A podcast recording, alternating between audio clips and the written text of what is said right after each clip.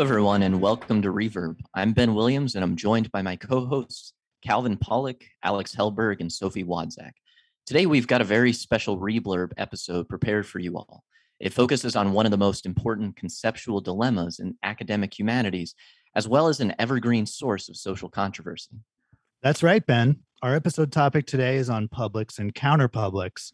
Alex, can you start us with a good general definition of what it means to be public? Um, yeah, no, I'd prefer not to say. Wait, what? Yeah, why? I mean, well, I talk a lot in my research about these concepts, and I just don't know if I'm comfortable making any of my thoughts on this matter public, you know, until I've like published something on it that could maybe help me get a job or get tenure. So you're worried that by publicly disclosing a definition of a very general concept, you'll be opening up your intellectual property for people who would want to steal your ideas? Oh, okay. Listen, you're asking a lot of really personal questions right now. I feel like this is a major invasion of my privacy. Quite frankly, it's a little uncivil. I feel like you're not abiding by the norms of good natured, bourgeois, critical, rational discourse. You know, I've actually brought my lawyer here to. Hey, hey, Alex, there's no need to get lawyers involved here.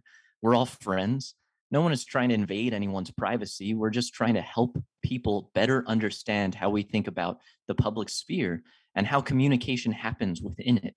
I mean, wouldn't it be a little too ironic if we didn't want to educate the public about publics? my uh, my client does not have to answer that question. You are engaging in conjecture over their motives. All right, w- whatever. Instead of giving a quick definition, it looks like we're going to have to do a deep dive.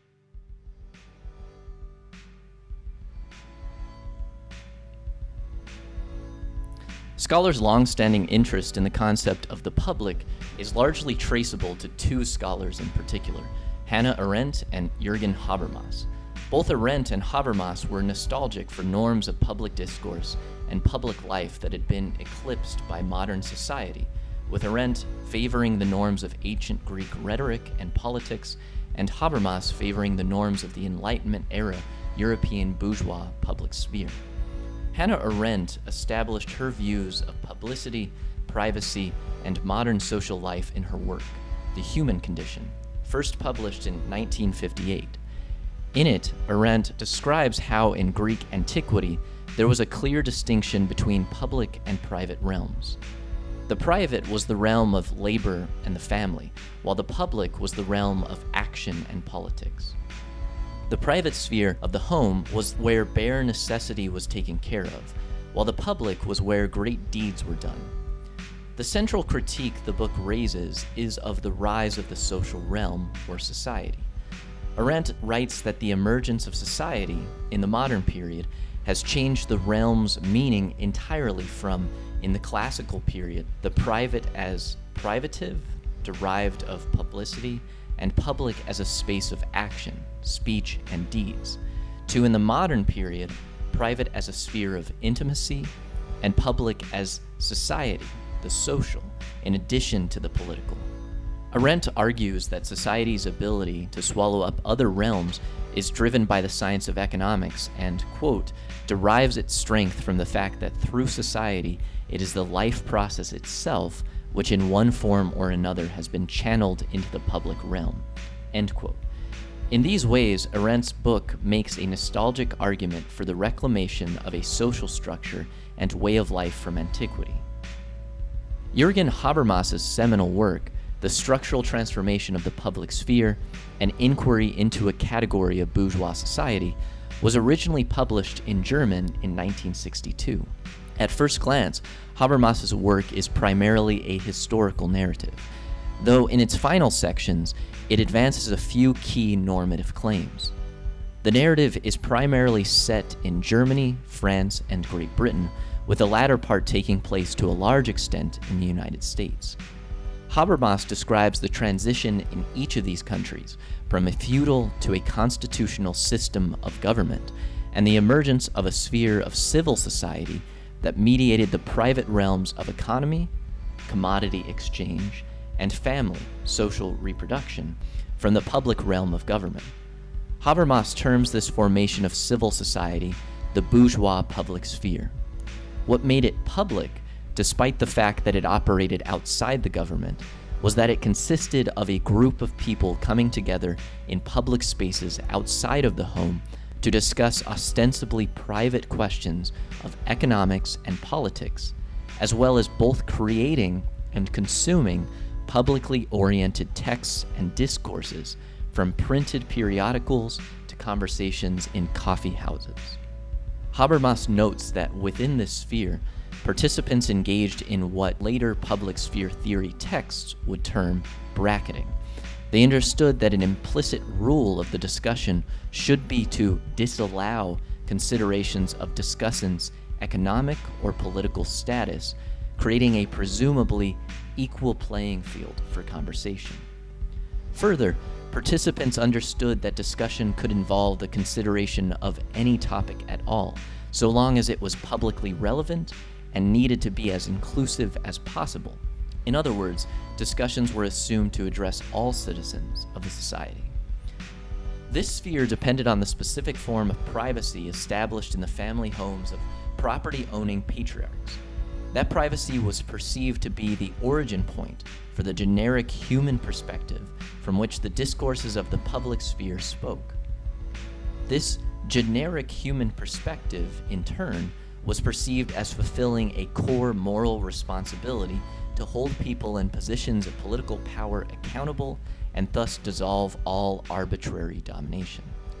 Habermas acknowledges that, in the exclusion of women, dependents, and the propertyless masses, the form of private subjectivity assumed by the bourgeois public sphere was a fiction that itself necessarily entailed systems of domination.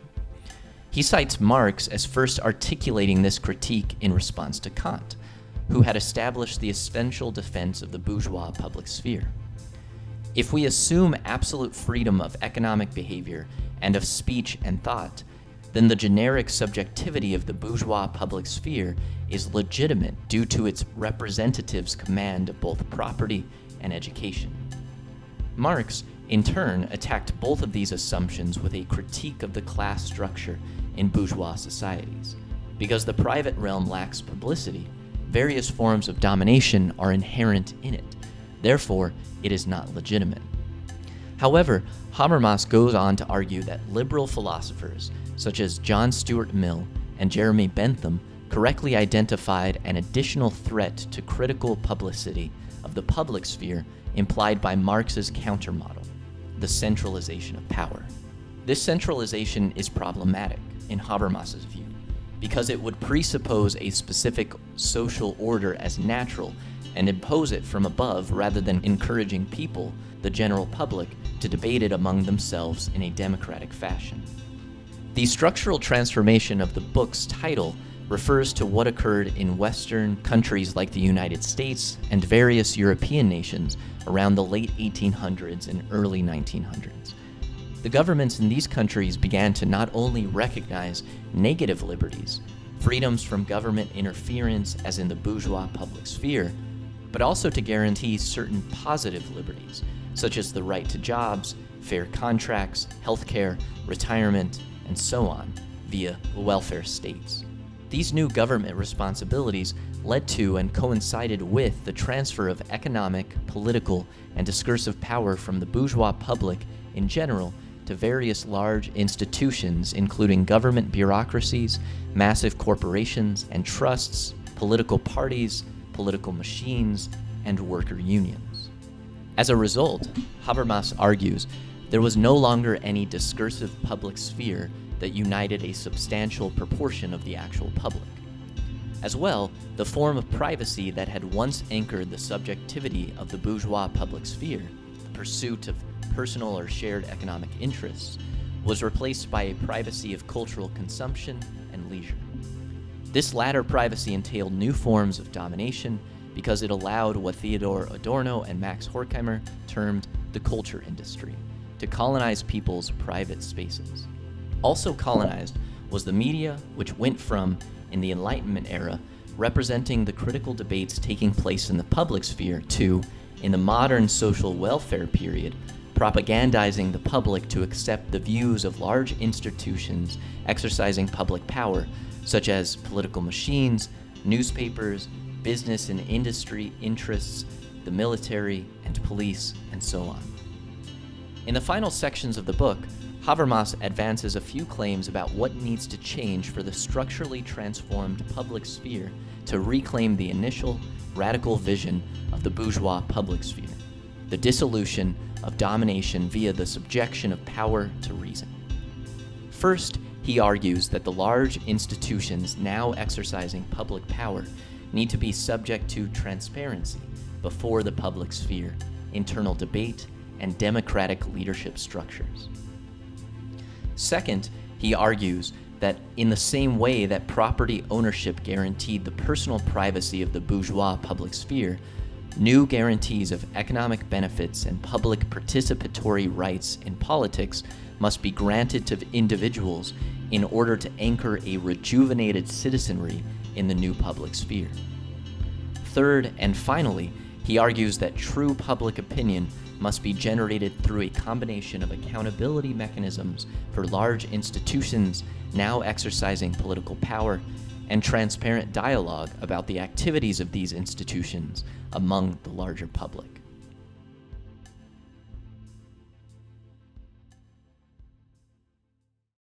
In 1990, the socialist feminist critic Nancy Fraser published a crucial response to Habermas in the journal Social Text, entitled Rethinking the Public Sphere A Contribution to the Critique of Actually Existing Democracy. In the article, Fraser marshals revisionist historiography and critical theory to both critique and revamp Habermas's public sphere ideal. Fraser's critique rests on the finding that, in addition to lacking open access for different kinds of people, the bourgeois public sphere's supposed bracketing of status inequalities was enabled by its participants having the social privilege to do so, a fact that accorded with their position atop hierarchies of class, gender, race, and other dimensions of social difference. Fraser points out that Habermas's ideal also ignored competing and conflictual publics that were constituted by subaltern groups of women and working class people, among other groups, in which very different discourse norms prevailed. For Fraser, Habermas's public sphere was more than an unrealized utopian ideal. It was the prime institutional site for the construction of the consent that defines the new hegemonic mode of domination. A mode that legitimized an emerging class, gender, and race based rule in early modern European society. In her critique, Fraser goes on to show that Habermas's notion of, quote, bracketing inequalities of status is not possible in deliberative practice, and that the critical rational discourse norms of Habermas's ideal public sphere actually bake in various markers of white, male, upper class status. In Fraser's view, these issues reveal how bracketing does not actually serve the interests of democratic deliberation.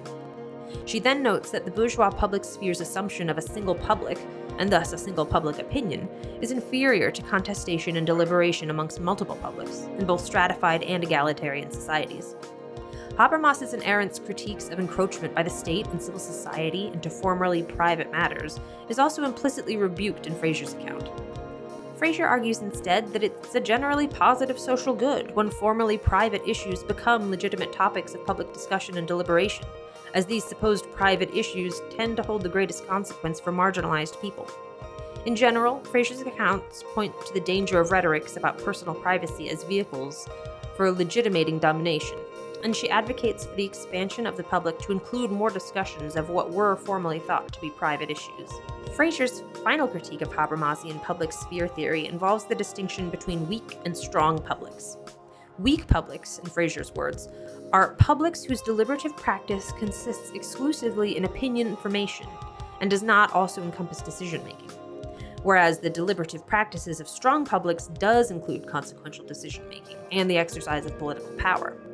Fraser generally advocates for the existence of both strong publics and weak publics in a healthy public sphere, according to the logic that the force of public opinion is strengthened when a body representing it is empowered to translate such opinion into authoritative decisions. Overall, Fraser's critique of Habermas was crucial for two key reasons. First, Fraser articulated a feminist, post colonialist, and anti racist vision that directly opposed norms of bourgeois masculinist publicity. Second, Fraser introduced the idea of public as a countable noun and argued for the normative benefit of deliberation amongst multiple publics rather than a single artificially unified public sphere. A landmark turn for scholarship on the role of rhetoric in public sphere came with the publication of Gerard Hauser's 1999 book, Vernacular Voices The Rhetoric of Publics and Public Spheres. In this book, Hauser argues that we can best conceive of the public sphere as a multitude of publics that share vernacular discourse conventions and argumentative topoi within and among one another. He termed this model the reticulate public sphere, which emphasizes the dispersed exchange of rhetorical discourse between members of various publics. In this view, the public sphere is not a singular totality that can be spoken of as its own entity, in other words, it would be incorrect to say that the public holds any belief or set of beliefs as a cohesive mass. Hauser is critical, for instance, of polling which claims to disseminate data on, quote, public opinion regarding various policy and social issues. For Hauser, these kinds of all encompassing polls can never fully capture the nuanced intricacies of rhetorical exchange that forge and shape people's beliefs. Rather, they tend to oversimplify and overgeneralize the range of public opinion into pithy, prefabricated statements and diametric oppositions. Instead, Hauser argues that the publics are best understood as sites of discursive exchange, the places and times where people argue, fraternize, or just merely share information that lead to the formation of common meanings. This, for Hauser, is the primary condition for the existence of a public. He writes, in addition to sharing language and descriptions that constitute their institutions and social practices, a public's members must share a web of significant meanings that define a reference world of common actions, celebrations, and feelings. Under this theory, what we call a public sphere is constituted by the shared values and understandings of communal practice in the social world. And all of these shared meanings, importantly, can be located in discourse. As an example, Hauser cites the widespread public backlash to the 1994 passage of Proposition 187 in California, which prohibited the allocation of social services to children of undocumented immigrants. In response, legal actions were taken in California state and superior courts, and citizens across the country poured into national public forums to denounce the measure. This response for Hauser can be explained as a logical outcome of the California government violating a number of shared meanings across a diverse network of public spheres in America. Quote, from ideological commitments to protected marginalized groups to a more widespread and fundamental commitment to protect the well being of children within the national borders, regardless of their parents' national status, the debate centered on an alarming abridgment of the meaning of America and a shared notion of the public good. Hauser's discourse based approach to examining public spheres raised even further provocative questions among rhetoric scholars. One of the most prominent came from Robert Asen in his 2000 article Seeking the Counter in Counterpublics. Asen's argument took up the notion of subaltern counterpublics raised by Nancy Fraser and problematized it. While he concedes that recognizing such formations, quote, illuminates the differential power relations among diverse publics, unquote, by showing how collectivities can express interests that run against ruling ideas, there is still an issue with naming what exactly is counter about counterpublics. Asen saw a risk in the reduction of publics and counterpublics to a binary opposition, or a narrow focus on specific people, places, or topics as solely constituting what makes a counterpublic counter. Michael Warner, writing in his famous 2002 book Publics and Counterpublics, provides a shining example of how this reductionism of public and counterpublic discourse can create difficulties for understanding how marginalized groups speak truth to power. Warner recounts the backlash that suffragist and abolitionist Frances Wright received from Catherine Beecher, sister of Harriet Beecher Stowe, for publicly lecturing on topics such as women's rights, abolition, birth control, and labor rights. Beecher lambasted Wright, claiming that her, quote, mingling with men in stormy debate and standing up with barefaced impudence to lecture to a public assembly, unquote, was cause for severe contempt, concluding that, quote, I cannot conceive anything in the shape of woman more intolerably offensive and disgusting, unquote. The paradox of this example extends from the fact that both writers are women, speaking for what they purport to be women's rights and proper political behavior, but coming at the issue from vastly different perspectives.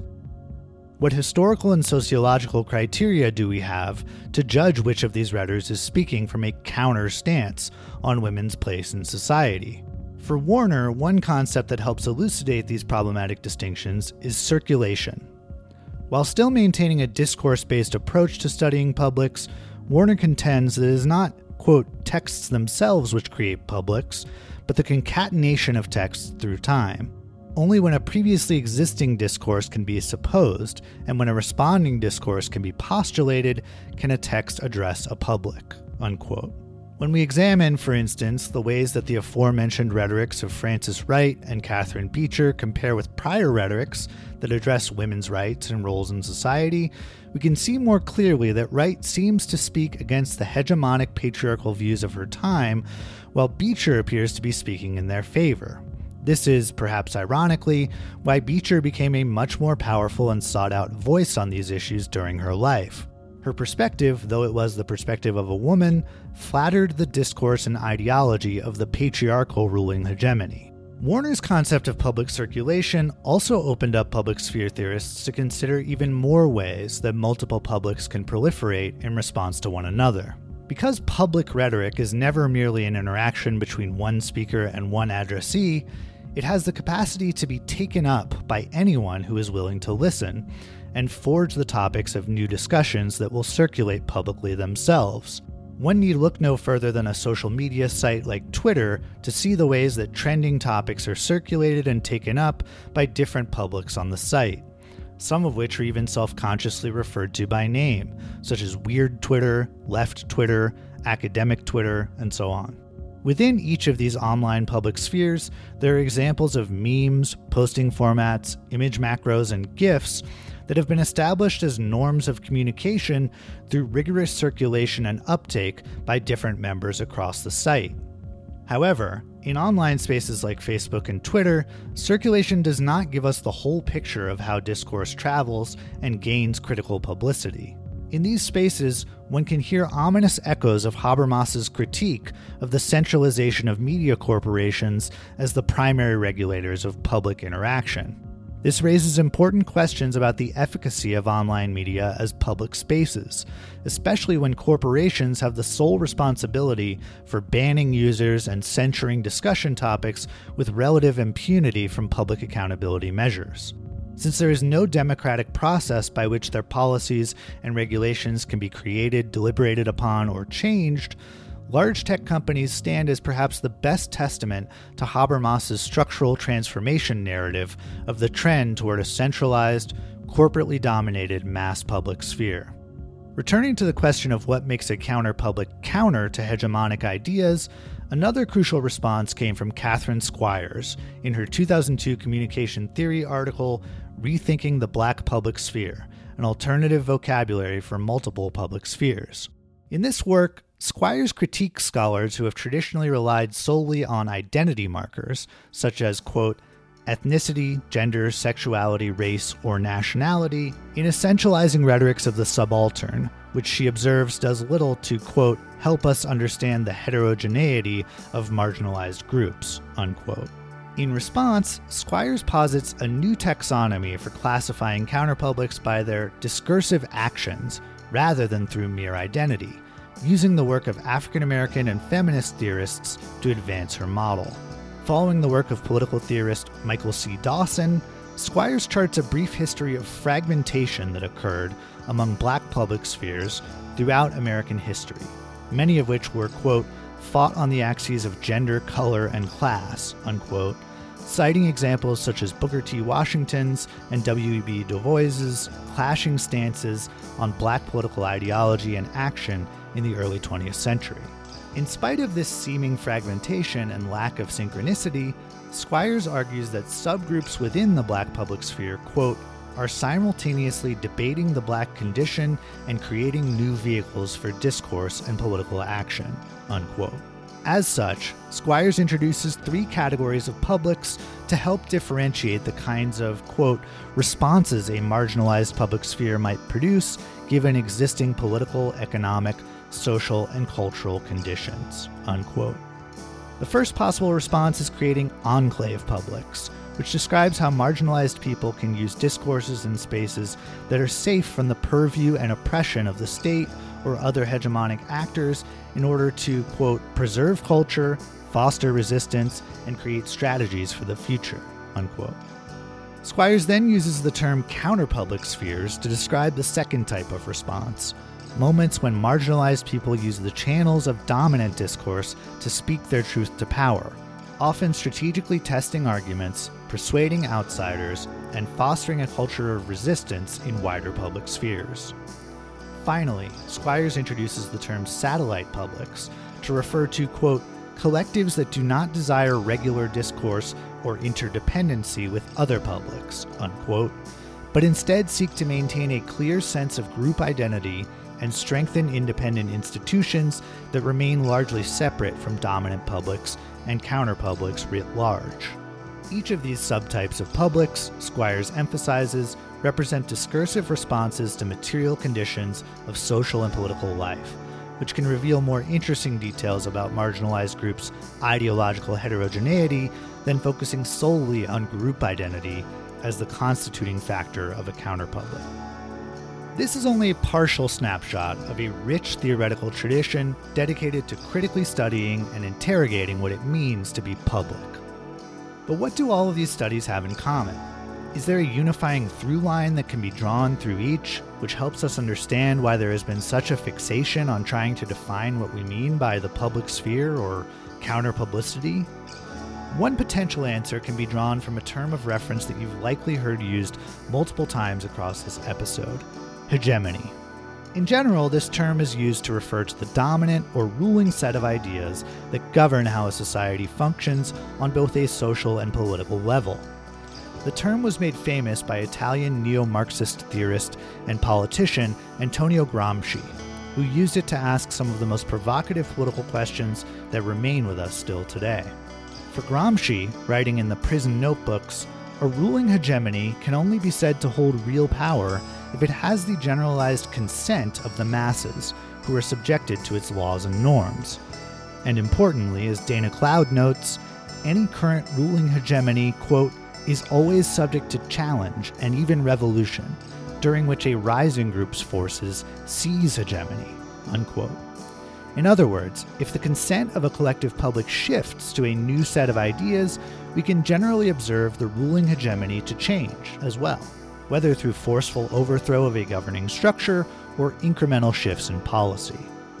There are controversies over interpretations of Gramsci's theory, but we would argue it is best considered as a complement to Marx's idea of historical materialism.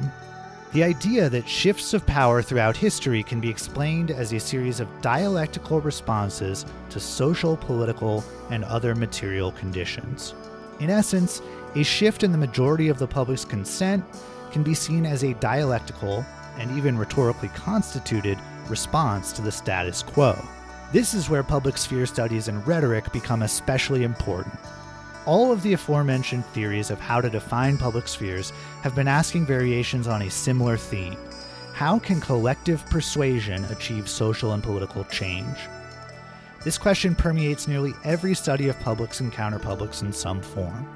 From the early work of Habermas who showed how the 18th century European bourgeois collectively used literate practices to weaponize their private interests against monarchism and feudal societies, to Nancy Fraser's corrective narrative of this bourgeoisie's own exclusionary practices and the resistance to it, to Catherine Squires' elucidation of how marginalized public spheres generate multiplicitous new publics in response to their own cultural and political conditions. The question of collective persuasion is one without a single perfect answer. It is inherently contingent and responsive to situated sociopolitical circumstances. Thus, a rigorous understanding of history, politics, and social milieu is required in order to understand how the ruling hegemony is maintained, disrupted, and changed.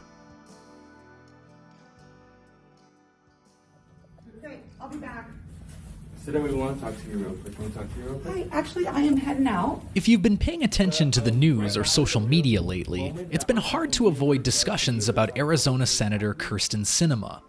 Sinema served as a member of the U.S. House of Representatives from 2013 to 2019 and has been serving as a Democratic member of the Senate since then. During that time, the Democrats won control of the House in 2018 and took a razor thin majority of the Senate in 2020. All the while, Sinema and Senator Joe Manchin of West Virginia have come under significant scrutiny for being notoriously obstinate to the agendas of fellow Democrats as well as to the needs of their own constituents. Joe Manchin has been criticized for his ties to the fossil fuel industry, particularly the West Virginia based coal brokerage firm Enersystems Incorporated, which he founded, passed on to his son, and which he now owns stock valued between $1 and $5 million. Similarly, Sinema's policy record suggests that she will serve at the pleasure of essentially the highest bidder.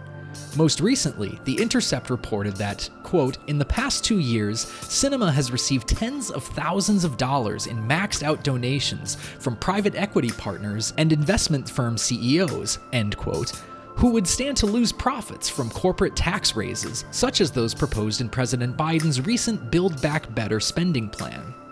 It comes as little surprise, then, that Sinema has gone on record stating that she will not support the bill if it includes tax increases for corporations or wealthy individuals.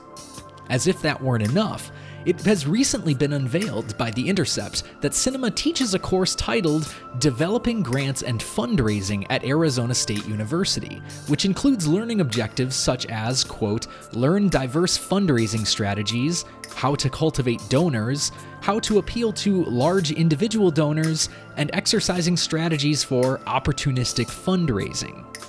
In a moment that feels stranger than fiction, as Sinema was exiting her ASU classroom in early October 2021, she was accosted by activists from Living United for Change in Arizona, or Lucha, who recorded themselves asking the senator why she was not supporting Biden's Build Back Better plan. The students followed Sinema into a nearby public restroom and continued recording as Sinema entered one of the stalls. We knocked on doors for you to get you elected, and just how we got you elected, we can get you out of office if you don't support what you promised us. We need 7 million citizenship for 7 million. We need the Back Better plan right now. My name is Blanca. I was brought here to the United States when I was three years old. And in 2010, my grandparents both got deported because of SB 1070. And I'm here because I definitely believe that we need a pathway to citizenship. My grandfather passed away two weeks ago, and I was not able to go to Mexico and visit him because there is no pathway to citizenship. And if we have the opportunity to pass it right now, then we need to do it because there's millions of undocumented people just like me who share the same story or even worse things that happen to them because of SB 1070 and because of anti-immigrant legislation. And this is the opportunity to pass it right now, and we need you to we need to hold you accountable to what you told us, what you promised us that you were going to pass when we knocked on doors for you. It's not right. As she exited the bathroom, the students continued to follow her to another room, chanting, Build Back Better, pass the bill! Build Back Better, pass the bill! Build Back Better, pass the bill! Build Back Better, pass In the aftermath of this public protest, a firestorm of media criticism descended on the student activists. Kathleen Walsh, writing in The Independent, claimed that the activists were, quote, undermining their efforts, end quote, by confronting the senator in what was supposed to be a private space. Walsh writes, quote, Where does a public restroom fall in the realm of public spaces? End quote. Glibly comparing the student protests to the violent right wing January 6th protest and claiming that both political actions prompted a need to, quote, talk about boundaries. Quote, at the very least, couldn't the organizers have waited for Sinema outside the bathroom doors? Walsh continues. The bathroom, according to critics like Walsh, needs to be off limits for civil disobedience. Quote, there is a big difference, she writes, between hassling a politician at a restaurant or even outside their home and hassling a politician as they, and various others, wipe their bums. End quote. Fellow Democratic legislators also joined in the critiques of the activists' tactics.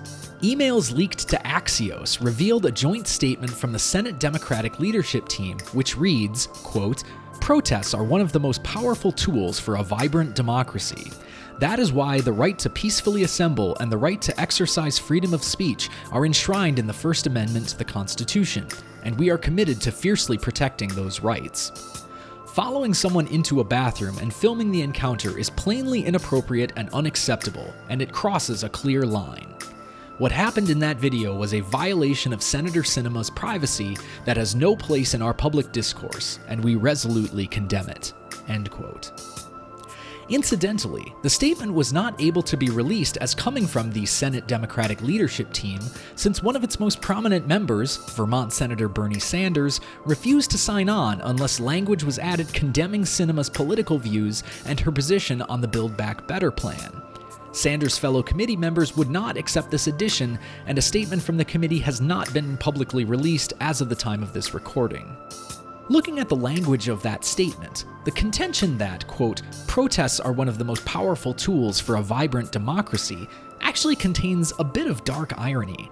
The existence of protests and other actions that fall outside the realm of quote unquote normal democratic deliberation and political participation can actually be read as signs that a democracy is not working in a vibrant or even basically functional way.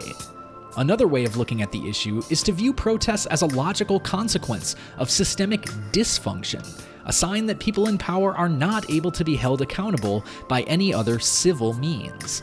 As rhetorical scholar Dana Cloud has noted, both the term civility and the discursive acts associated with it have historically been used to, quote, disguise rather than define relations of inequality, end quote, and at their worst, quote, the discourse of civilization has justified imperialist invasion, occupation, and slaughter of peoples throughout modern history, end quote. Cloud continues, quote, Today, the term civility is invoked alongside the ideal of a universal citizen in neoliberal capitalism and its ostensibly fair civil rules of engagement. In other words, any vision of one's civic responsibility and participation is a fantasy of democracy. End quote. And in the grand scheme, who is truly being uncivil in this instance? The student activists or Kyrsten Sinema herself? By abrogating promises to her most vulnerable constituents, especially those who performed the grueling public work of helping her to get elected, is she not exhibiting incivility by both legislating in a manner that is hostile to ordinary constituents and refusing to even answer their questions? What politicians like Sinema have come to represent is manifestations of public sphere theorists' gravest warnings people in political power serving completely at the whim of the privileged few and refusing to engage in transparent deliberation or dialogue with vulnerable constituents. In the meantime, politicians claim sanctuary from criticism on the basis of protecting their own personal privacy, while they consistently make decisions that destroy the privacy, livelihoods, and lives of those they are supposed to represent. The question is worth asking again who is being uncivil here? Who is actually acting in a manner that erodes our trust in public institutions and the norms of public discourse, thereby weakening those institutions and norms themselves? Who is doing more to engender feelings of anger and mistrust in the legitimacy of American democracy? While this kind of counterpublic activism can be seen in large part as a logical response to the decline in democracy under global capitalism, there is some hope to be gleaned by looking to the rhetorical history of previous activist movements. As Twitter user at Charlotte Irene 8 pointed out in a widely circulated response to the Sinema controversy, Quote, the folks shocked by Kyrsten Sinema being followed into a bathroom by her constituents would hate the queer activism of the 70s and 80s, end quote. One scholar who traced this history was Daniel Brouwer, whose work in public sphere theory helped synthesize this trajectory of research with queer theory and queer perspectives. Brouwer focused much of his work on the rhetoric of the AIDS Coalition to Unleash Power, also known as ACT UP. Brouwer details the power of the AIDS Coalition in one of his seminal works, Acting Up in Congressional Hearings, a chapter from the collection Counterpublics and the State, co edited with Robert Asen. He argues that ACT UP's actions have been historically successful because of their ability to quote unquote oscillate between provocative public demonstrations that help shape national attitudes towards the AIDS epidemic and rhetorically savvy performances within spheres of power that helped ensure material victories for AIDS vulnerable people. Between 1987 and 1989, ACT UP members occupied the New York Stock Exchange on Wall Street multiple times. They also shut down the FDA building in Rockville, Maryland, demanding expanded access to AZT, one of the only experimental drugs used to treat and prevent AIDS at the time, and sold at exorbitantly high prices by the drug company Burroughs Wellcome. During these demonstrations, ACT UP members used multiple forms of protest that disrupted public life in order to show that the AIDS epidemic was not something that could be ignored. It needed to be made into a literal impediment to the functioning of the system. These tactics included die ins, in which activists would lie on the ground pretending to be dead, often holding signs or fake tombstones inscribed with slogans such as, killed by the FDA, killed by the system, or died so Burroughs Wellcome could make profits. In response to their third Wall Street demonstration in September of 1989, Burroughs Wellcome reduced the price of AZT by nearly 40%. These demonstrations also garnered widespread national news attention and helped to legitimize the AIDS epidemic as an activist cause with real political stakes. Brouwer notes that in addition to these acts of high profile, publicly provocative activism, ACT UP members leverage their expertise in speaking to the strong public of the US House of Representatives about the experiences of people afflicted with and vulnerable to AIDS. In addition, they rhetorically position themselves as reversing the surveillant gaze of the state upon them, claiming that, quote, it is the federal government that is under surveillance by ACT UP, end quote, referring to the group's monitoring of the National Institute of Allergic and Infectious Diseases and the handling of its experimental AIDS treatment programs. Brouwer concludes his chapter by emphasizing the multiplicitous power that ACT UP was able to wield due to its oscillation between different modes of strategic counterpublicity. Quote, in an important sense, hearing testimony functions as a ritual of citizenship, but the relationship that activists presume with their government is a far cry from grateful supplication. As autodidactic medical experts and as accomplished veterans of civil disobedience, ACT UP activists approach the state as critics and reformers. End quote. In summation, through an understanding of public protest informed by theories of publics, counterpublics, and hegemony, we can think more deeply about the political interventions of activists in public policy debates. Specifically, we can move beyond reactionary dismissals of embodied protests as uncouth or uncivil towards a broader view of how our very notions of civility are shaped by the same material and discursive power dynamics that inspire protests in the first place. This episode was originally prepared as a submission for the 2021 Rhetoric Society of America Summer Institute workshop on the trouble with publics and counterpublics. The workshop unfortunately did not take place due to the unexpected passing of Dr. Daniel Brouwer, who was to be one of the workshop's leaders. Dan Brouwer was a critical force in rhetorical studies, public sphere theory, and queer studies, a strong mentor, friend, and a crucial voice across academic fields. It is in this spirit that we humbly dedicate this episode to the memory of Dr. Daniel Brouwer. Our show today was produced by Calvin Pollock, Alex Helberg, Benjamin Williams, Sophie Wadzak, and Mike Laudenbach, with editing work by Alex and Mike. You can subscribe to Reverb and leave us a review on Apple Podcasts, Stitcher, Android, or wherever you listen to podcasts. Check out our website at www.reverbcast.com. You can also like us on Facebook and follow us on Twitter, where our handle is at ReverbCast. That's R E V E R B underscore C A S T. If you've enjoyed our show and want to help amplify more of our public scholarship work, please consider leaving us a five star review on your podcast platform of choice. And tell a friend about us. We sincerely appreciate the support of our listeners. Thanks so much for tuning in.